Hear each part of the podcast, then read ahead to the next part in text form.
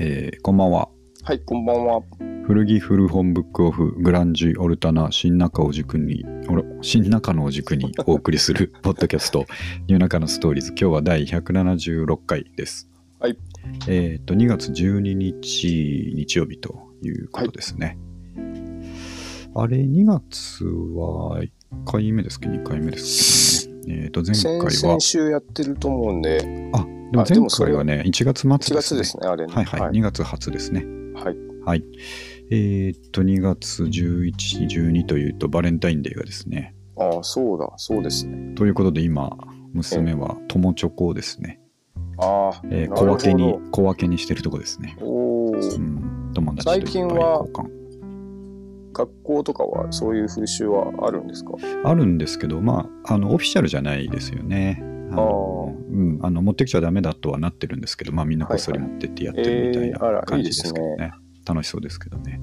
手作りですかうん。あ、ええいや、えっ、と、あれです。えっ、と、いろいろ買ってきて、こう、詰め替えるタイプ。そういうの最近多いらしいみたいですけどね。ああ、いいですね。カル楽デしそィう。などに行って。はいはいはいははい。なるそほどんな買い物機能してましたとい。えいう、えー季節の挨拶があってですね。ーはい。えー今日はいろいろ用意しておりますが、あのーまあ、早速行きましょう。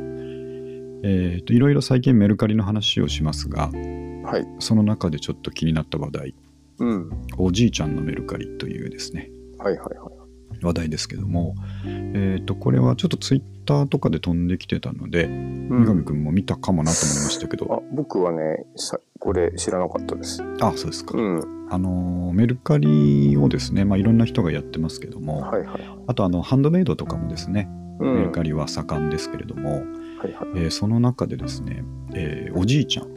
うん。えー若い頃からちょっとプロフィールを読むとですね若い頃から大工をしていて、うん。えー、と2019年にくも膜下血腫の手術を受けて、まあ、仕事があんまりできなくなったので、うんえーうん材木の切れ端で木彫りをしてますとはいはいはいはい。で木彫りが可愛いんですよね木彫りのねクマとか、うん。なんか犬とかですねまあいろいろうんウサギとかうんあるんですけど、これが スペシャルプライスなんですよねこれめちゃめちゃ手かかってると思うんですけど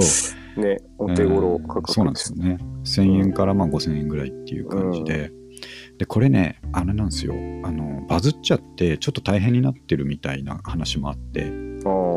ー最初フォロワー200人みたいなううん。ん2000人かだったかなだったやつがなんかでバズって今フォロワー2万2000人ってなはっいてて、はいはい。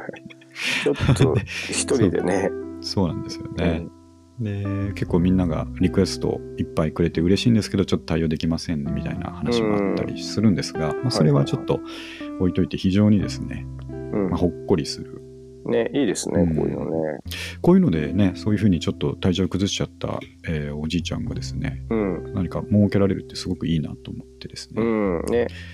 もっと高値つければいいのになって思いますけどね それはね、うん思いました。ねまあ、ただ、これぐらいの値段だからいいっていうのもまた、まあそうでしょうね難しいですけどね。味があるんでしょうねうんあのいっぱいクマとかちょっとこうタイトルもついててうん。例えば「手乗りクマちゃん」とかですねはいはいはい。 「えー寝そべるクマちゃん」とかあるんですけど、うん。まあ、その中で僕一番面白かったのがですねはいはい。 「これは手に負えない大きな鮭と小さなクマさんたち」っていうのがあってあ あ、なるほど。でっかい鮭が横たわっててですねおーその横に小さいクマが2匹いるっていうですねはい構図のやつとかあって、うんはい手に負えないというタイトルで。そういう話題というか、まなるほど。あ、はい、こういうのいいなと思って、ね、うん、見つけてきました。この、なんか、僕の友達のお父さんも、ええあの、竹籠を趣味で編んで、おお、やっぱりなんか2000円とかで売ってる、うん、うん結構売れてるみたいな、こそとれいいですよね。なんか聞きましたやけっどね趣味ぱりでうんそはいのはい竹を取ってきて、うんもうなんか家のカゴの需要はもう満たしてしまって、 でもどんどんどんどんお父さん作るからうん、 はいはみたいな感じでなんかそういいいい時代だなってい。ういいですよね、うんうんそれがすぐね、マーケットに出せる環境があねるっていうそのうでがすよねすごいなと思って見てました、なんで僕はハンドメイドとかやらないんであんれですけど、まああ年取ったら なんかあったらやってみたいなってあ思あいましたねいいですよね、うんちょっとそういう工作みたいなんとかね、うん。なんで善治さんはちょっとリクエスト来すぎて大変だっていうことですけど、まあうん温かく見守ってはいはいはい。いきたいと思いますね。まあ、それに対してあの那須君もあのー古着仲間の那須君も、はいはい、えー、とメルカリのページ公開公開してるっていうかなんかこれ ここでいっぱい言ってるから見てねみたいなのがはいはいなはんいかはい。インスタかなんかに貼ってて見たんで、うん。はいちょっと僕お気に入りに入れてるんですけど、はいはい。まあ、順調にいってます結ね構。売れてますよね。うん、あと、売り方結構なうまいなっていうかう、ま写いし真いいですよね。そうなんですよね。やっぱこれって、やっぱりあれですね、根本の知識がしっかりあるっていうところが大事ですよね。そうですね。素晴らしいですね、あれは。そううんすごいいいなと思って、ねあの頼もしく見てるところうですね。ん。うんそんな中僕も今日ちょっといらないもの出したりしたんですけど全然センスないから「あ のいいね」が全然1個ぐらいしかつかないっていう感じでね、まあ、ちょっメとルカリはメルカリ今期も必要ですからね。うん。ねはいそんなまあいつものメルカリの話題とはい。いうことでしてブックオフオンラインの正しい使い方これをね、えー皆さんに教えたいと思ってはい。持ってきたんですけど、えーっと今やっぱり中古で本を買う、まあ、中古じゃなくてもいいんですけどうん。新品で本を買うとなったらみんな Amazon ですよね、まあ、多いでしょうね、やっぱりね。ねうん。まあすぐ Amazon 行って、うん。まあ、楽ですし買うと思いますし、うんうんあと中古を安く探したいなと思っても Amazon のマーケットプレイスですね、うんうん。で大体あの安く買えますんで、はいはい。えーそこで済ましてる方多いと思うんですけどうん。そこに一石を投じたいおちょっと待ってくれとうん。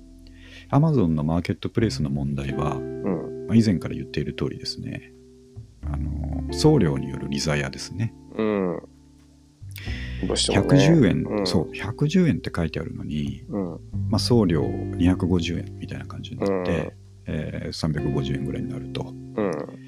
元ね500円600円の文庫がうん。 350円とかになっちゃったらもうお得感すでにないですよね、まあ、確かにね。うんうん。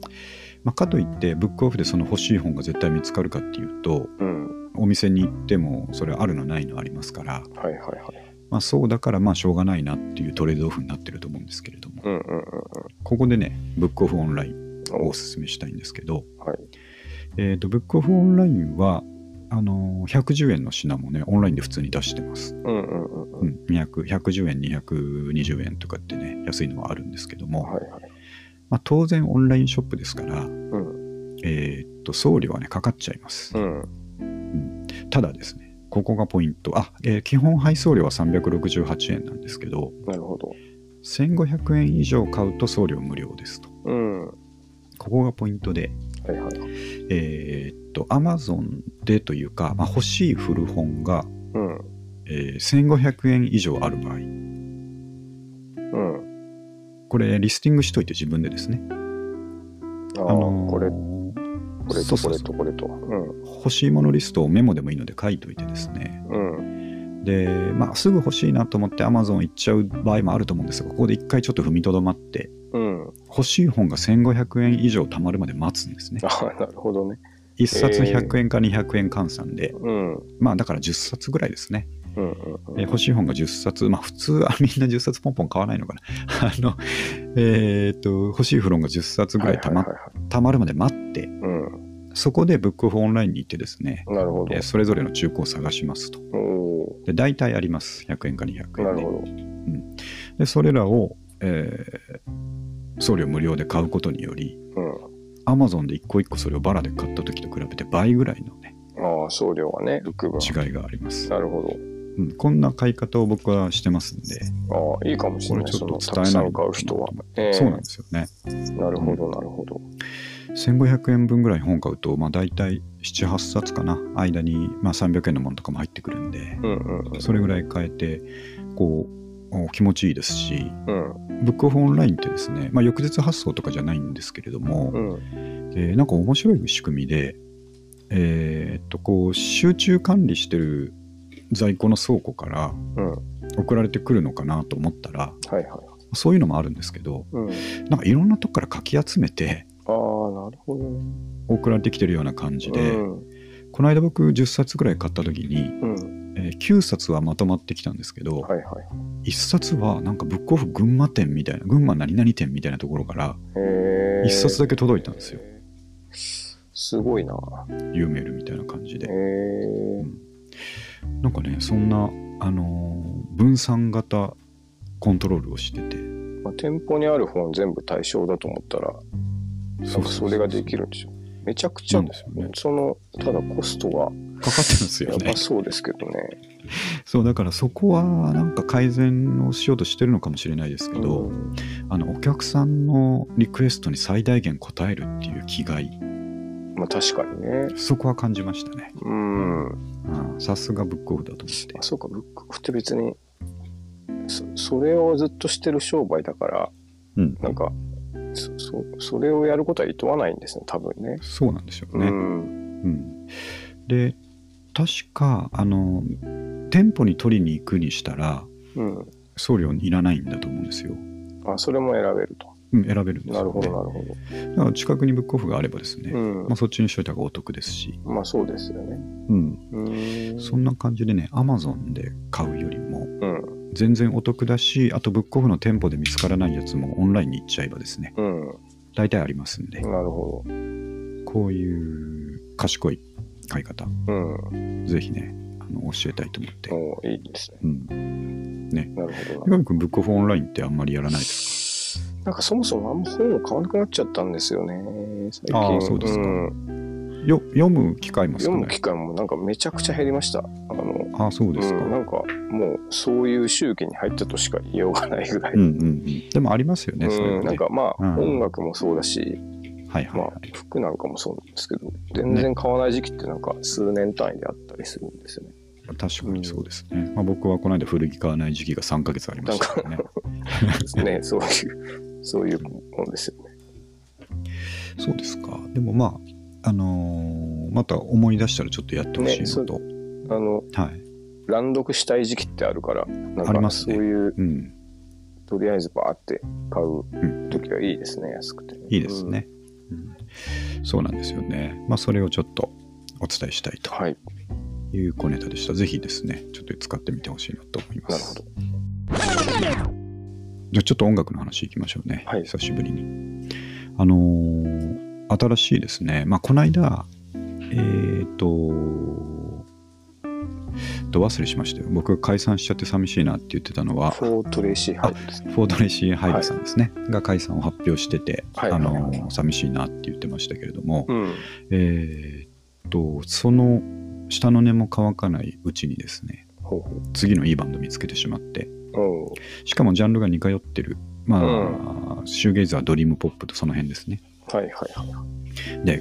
えっ、と、バンド名がですね、ビーチサイドトークスさんと言いまして、まあ、海辺で話すと書いて、ビーチサイドトークスですかね。うんうんうんうんえーっと、これ何見たのかなツイートかなんかで、はいあはいのーまあ、ドリームポップの若手有力株みたいなんでちょっと出てたので、うん、なるほどなるほどと思って聞いてみたら、これね、むちゃむちゃいいんですよね。ねうん。僕も PV をしてよかったですね。すごく良くて、でさらにいいところがはい。まだですね、えー、とツイッターのフォロワーも500人ぐらいとか、えー、うんえー、と YouTube の方の再生数も、うん。えーちょっと待ってくださいよ YouTube で見るとこの送った PV の1個目とかはえーっ、とねスペースシャワーのチャンネルなんですけどはいはいはい。 4000回みたいなああ、そんなにじゃあ、めちゃくちゃ爆発的に見られてるわけじゃないってそうなんですよね、うん本当にあの始まったばかりという感じで、えで年齢も多分ね大学生ぐらいだと思うんですー、よ、ねうん。うん僕はそうですよね。そううん。なので、あのーもう今まさに、ほうえーキャッチしてほしいバンド、うん。えービッチサイドトークス、まあ、どんな感じかというと,、えーとまあ、いわゆるドリームポップシューゲーザーというような音楽性なんですけどうん。特に色濃いのがあの本人ご本人も T シャツを着てたので、キュア、えーキュアですね、うん来てでました。あのギターのアルペジオの感じとか、ああ。えーまあ、音作りとか、うんうんうん。まあ、歌の全体的な雰囲気もそうですけど、うんうんうんあキュアだなって、うん。まあ、確かにね、ああいう曲ありそうだなっていうね。ありそうだなっていうね。それがやっぱりなんかこう前面に出てるのもうん。すごくいいなと思って素直まあで、確かにね。ううんん。キュア好きなんだからキュアみたいなバンドやるんだっつうことで、ね。うん、わ若いのに随分いやそうそうそうそうなですよ渋いなと思いましたけどね。うんうん。大学生ぐらいだとしたらね二十歳ぐらいでまあ、まあ、ちょっとびっくりしましたけど二十歳ぐらいだったら僕らの息子娘でもおかまあしくないそうですね。もうそのくらいの年齢ですからね。 20離れてますんで、でもなんかいや思いますよねよく見つけてキュアとか見つけるんだなって思いますよ、ね、 確かにね。に、うん、超夏メロですもんね。ですよね。だなんだどういうルートなのかな親が好きだったとかあるかもしれないですけど、うん。あとはまあ自分たちの好きな日本のバンドがうんルーツとして好きだと言ってたとか、うんうんうんうん。まあ、そういうたどり方なのかもしれね、なあいりけそどうですよね、そういうのもね。うんうんそういう感じでまあ一番近いところというかご本人たちも好きであろうのがやっぱりキュアなんだろうなと思って、あ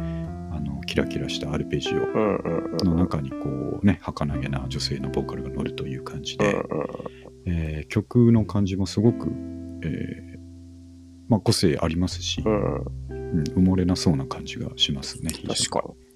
に。うん、これ本当に非常に期待うん。株ということで、ちょっと取り上げてみたんですけどね。うん、メジャー、メジャーの人なんですかいやだから多分スペースシャワーであだあれ押してるってことはスペースシャワーのレーベルありますよねあそこから出てるんそですこなのかなと思ったなるほどなるりほどちょっとよく調べてないんですけどね。あでえっ、と Spotify にも出てるんですけど、ん。この貼った2曲が、えーまあ、シングルっぽく2曲上がってるだけでああ、そういうことですか。そうなるほ Spotify どとかも最近上げたんだと思うんでまだ再生数も少なくてですね。ん。あでもこれはもう一気にいくなというですねなるほえー雰囲気を持っており、で、えー、とさっきちょっとツイッターとか見たらそろそろ、えーミニアルバムを出すとど。あ、まだ、本当アルバムも、まだみたいな感じだっていうことなんですね。なるほそど、うななんるですほど。ねえーあまさに来週かな来週ミニアルバムを出すという感じになおってたーのなるでそれはそれでまた Spotify とか上がってくると思うんでちょっと楽しみだなと思っております、ほど。はい。うん、すごくいいんですよねこれあの1曲目に貼った「海辺の話」っていう方のね、うん歌、まあ、ボーカルもすごくいいんですが、なんかねあの感想に入る前に、の最後の歌詞がはいはい。 「どうしよう」っていう歌詞だったんです よね。どうしようって言ってうん。感想に行くんですけど、なんか新鮮だなと思って、まあまあ、確かにね、うんすそごく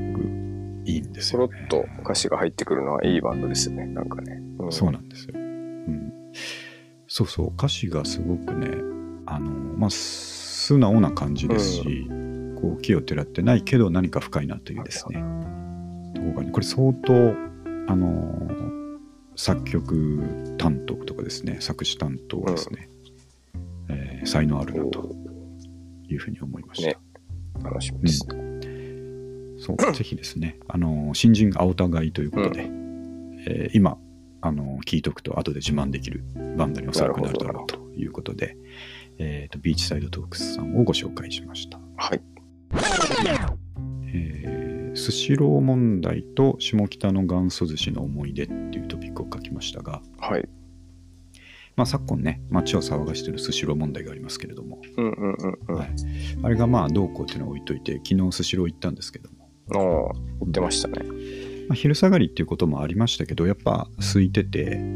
ー影響はあんのかなと思いながら、はい。うん、ただまああーこれ今こそチャンスだっていうことでねうん。ガラガラの時にあのーリラックスして寿司を楽しんでまいりましたけどうん、いいですね。うん。そうなんかねスシローさん来週から見ましたみくみくん来週からなんか全品1割引きセールみたいなのあーオフをねやるなんかそうそうそうう、ん。っていうのを、まあ、応援に応えてみたいな感じうで、ん。えーやるってことだったんでおそらく来週から一気に混むと思うので、まあ確かにね。うん、うん。 5会計から10%オフだとね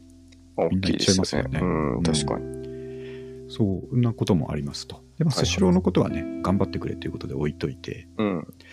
で、まあ、回る寿司っていうシステムが今脅かされていることでねそれは大変だなと思ってたんですけど、なんかこうニュースとかツイッターとか見てた中で、はいはい。えーとやっぱり機械化をしすぎちゃったのも原因の一つかなみたいな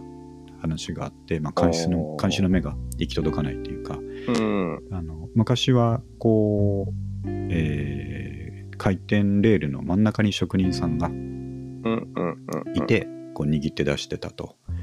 うん。まあ今も回転寿司でもそういうところありますよね。真まん中に江戸っていうおじさんたちがいる。ありますよね。はいはい。まあそういうのも原因の一つかなみたいな意見もあったんですけど、うん。まあそれでふっとね、僕は昔の思い出を思い出して、ほうほあの、下北の南口っていうのかな、昔の、えー出口のマックがあるところの出口ですね。ううん。あそこのすぐ、マックのすぐ向かいに元祖寿司があったんですよ。えー回転寿司ですねは。ははあのすごい狭い20世紀ぐらいの店だったと思いますけど、うん。まあ、そこが結構ねあの下北で遊んだ後ライブ行った後とかうん。にその一緒にいた友達と大体そこで寿司食ってたなっていうのはあるんですよ。ああ、いいですね。なるほうど。ん、すごい青春の思い出なんですけれども、うん。あそこあのひ閉店間際になるとうん。あの全部こう売り切っちゃおうっていうことではいはい。回ってる寿司をね2皿がを1皿に合体させたりするんですよあなる ほど。ええだから4貫乗ってるやつがうん。 110円とかで回って回きったりてくる。まあ、あ当時100円かとかで回ってきたりするのが、あの終点間際にあったのであ。、はいはい。それですごい助かってたなっていう思い出あがあ、たいいですね、それね。そううん。 300円ぐらいで あの資産12個食ってたんですよねお腹いっぱいになるって。あと、なんおかか、しいいですよろねいろ食べられて嬉しいですしね。そうそうそうなんですよ、あの真ん中のおじさんが「よい!」とか言ってああのあ、乗っけていくっていうのがあって、なるほど、なるほうん、そんなのを思い出しましたけどど。ね、うん、そういう、まあ、昔ながらのああいう寿司もちょっと久しぶりに食いに行ってみたいなというか、うんうんうん。まあでも、スシローとかくら寿司が強烈にシステム化しましたけど、うん。まあ、もう少し価格帯上のこう三崎港とか、ああ、ね、昔ながらですよね。ね、あの辺まだおっさんが握ってますよね。うんねまあああいうとこ、まあ大人になったし、うん。ああいうとこも行けばいいんだろうなと思いなながるら、ほど、なるほそうそうそう、そんなことをちょっとど。うん。思あったスシロー問題でしたね。あ。最近行きましたね、僕寿司。あーっと、なんか、なんかで行きましたね。あ、高円寺になんか、高円寺行ったついでになんか寿司食ったような気がします。回転寿司。高円寺も三崎以降とか。さっきこうだったかな。うん。うん。まあありますよね、駅の近くにね。そうそううん。あの、いいですよね、回転寿司。まあ、ただ、今、このご時世ってやっぱ、うん回ってるもの食べる感じじゃないじゃないですなか。いですよね。ねうん。だから、まあ、回す必要もないのかもしれないなっていうの は、全否定になっちゃうかもしれないけど。いやスシローももう一切ね、今やっぱり対策で回ってなくうて、うんーん。注文品だけ回ってるっていう感じだったんですけどね。あと、あれですね、これ言うと身も蓋もないでしょうけど、昔からあったんだろうなと思いますね、あこんないたあ、ずそれらは、 ね。そうそうですね。う。うんんねあの公開するプラットフォームがそうそうってそう、そういいううだけ話でですよね。そうですよねうんあとね昨日なんか変な感じなんですけど、ええ。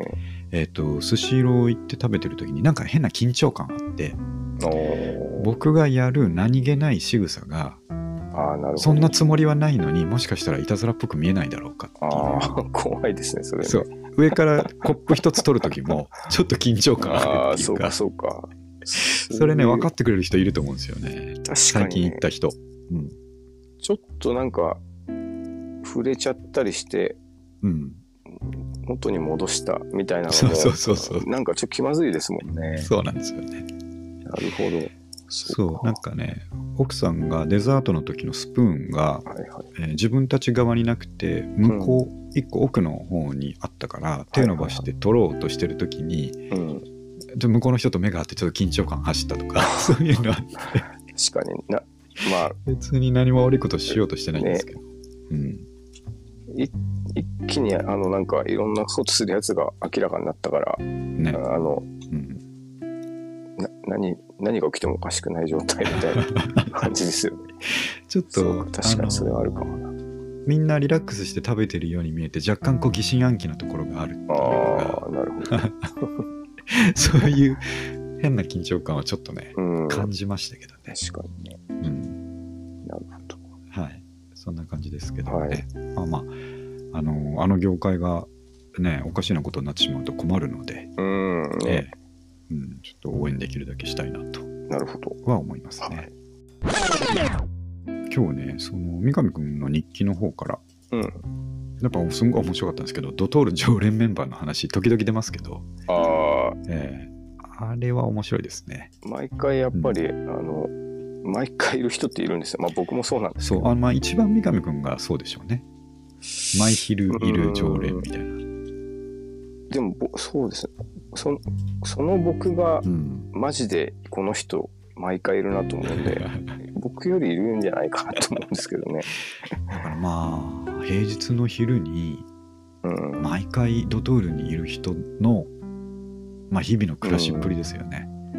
いや、本当俺が言うのもなんですけど、どんな生活してんのかなと思って、心配になりま すけどね、大丈夫かなって思って。なんか、ドキュメンタリーの企画になりそうな感じがしますし。あドトール24時っていうことでね。で、今回三上くんもね、いろいろ書いてた、あちょっとインスタのリンクも貼ろうと思いますけれども、まあ、こんな人がいるっていう常連メンバーを何人か紹介してくれてたんですけど、あ、はいはいはい。まあ、いろんないる中で、僕が気になったのがやっぱ麻雀ボーイなんですよね。マージャンボー三上くんちょっと書いてるやつを読ませてもらうと、イ。はいはい。えー常連の一人麻雀ボーイ、えー20代男性、うんおしゃれでかっこいいのにずっと平日のドトールで麻雀ゲームをしている、えーまあ、未開の地である中野区には一足しかないと言われている、えーこれあれって堺って読むんですかそうです、酒井。堺かけるナイキのスニーカーを履いているうん。で麻雀が転廃するとタバコを吸いに行くんではなかろうかとのいう人物像なんですけどそうです、そうです。これは確かに謎ですよね謎ですね。学生かもしれないんですけど、うんうんの割に、まあ、なんていうか、毎日ドトール行くのってそこそこお金かかるから、あそうそうそあの、その財力ですよね、うんう、ん、か、なんかパチプロみたいな人なのかもしれないですああなるね。ほど羽振りは良さそうなんですよ、その、うんうんナイキ社会とかも着て多るも分、のと普通に買おうと思うと買えないんでう、んはいはいはい多分、転売ヤーとかから買ってるとすると、うんうんなんか、何してんのかなっていう。 でなんか、あとホストとかかなとも思ったんですけど、そそれほど美形ではないんですよね。なるほんかど謎なやつがいるなっていう。本当に気になるなと思ってまあ本当にそう ですねお金の出どころがまず気になるし、そうですようね。ん、ああと、その、他にやることありそうな若者なんですよ。うん言ってしまうと、はいなんかはい友達と遊ぶなりうんうんなんなりでもなんかそれをせずにずっと麻雀ゲームをやってるんですようんだから何をしてる人か なっていうわかんないんですけどね結うん局、まあカフェに来てまでね麻雀ゲームを頻繁にやって帰っていく人物像うんはちょっと追っかけてみたいとかありますそうですねよね、でまあ喫煙所で大体一緒になる時があるんで、うんうんあのちょっとなんか声かけてみようかなと思う思うんですけどねたださすがになっていうまあ、喫煙者の連帯感ってすごいですよねやっぱりそうですね会話始まっちゃいますもんね普通まああはのやっぱり、ええあのタバコ吸わない組からするとはいはいあの普通は街中で人に話しかけないですからうんうんアメリカじゃなかろうしうんねそうですいい T シャツ着てるねみたいな話もないわけで、はいはいはいだけどタバコ吸うって一旦なった瞬間にみんなこう会話してますよね。そうですね。うんなんか意外にあの、ひまあ、最近電子が増えたんであれなんですけど、はいはい、非化してくださいっていうあーの割と多かったんですよ。きっかけですよね。うん。本当に、あの、喫煙者は愚かなので、あの、火を忘れるんですよ。自分がタバコ吸うくせ に。で、それをお互い様なんで、うんまあ、ライター貸したり、はいはいまあ、時にはライターあげたりとかするんですけど、その会話とかはうありん、ますよね。そうですよね。それはあるのにカフェで隣に座ってる人と話なんかしないですよね。喫煙者じゃないしと。ないですね。うん。 そういうのあってもいいなとは思うんですけどね。僕本当にあのアメリカとかでは T シャツを褒めるっていう話あるじゃないですかはいはい。ああいう世界になればいいなって本当に思ってるんですよねね、結構憧れますよね。思いますよねそしたら僕褒めたい T シャツいっぱいありますよね僕ら ね着てる人、うんうんねそうなんです。なんか、その結局、うん、で、定期的に常連も消えていくというあななので、あ回転がありますかそうそう、わからなくなっちゃう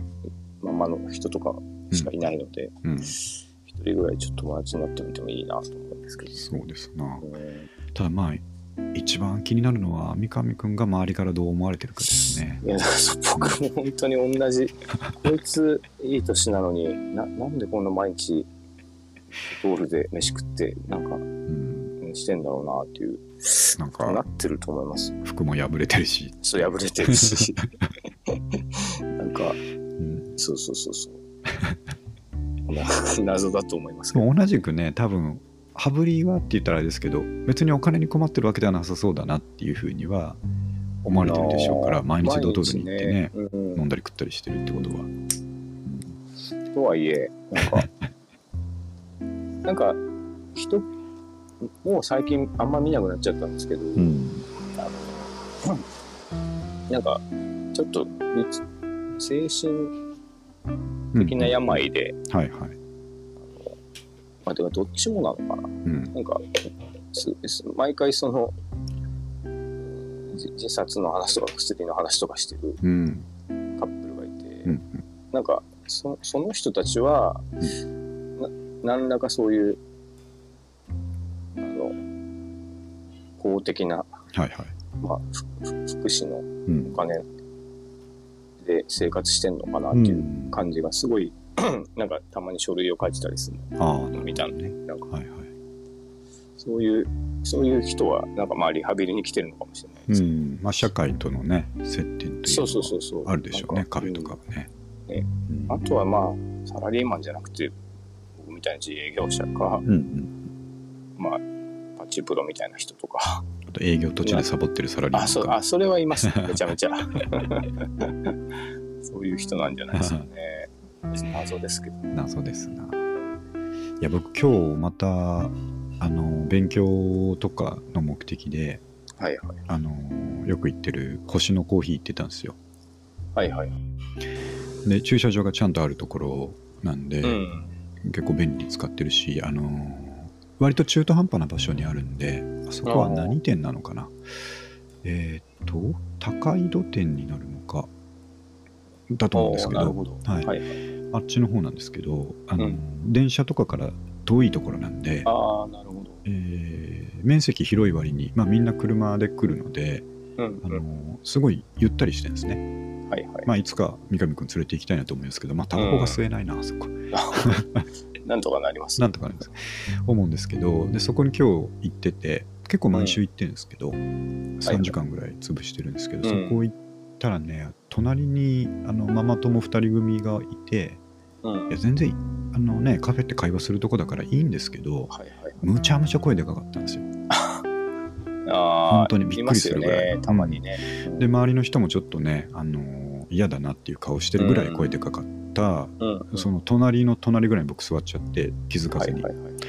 で本読もうと思ってたのにいや全然読めねえわと思ってうん、でイヤホンをしたんですね、はいはうんで、えー Spotify のプレイリストに入ってるやつなんかかけようと思ってかけたんですけどあのここで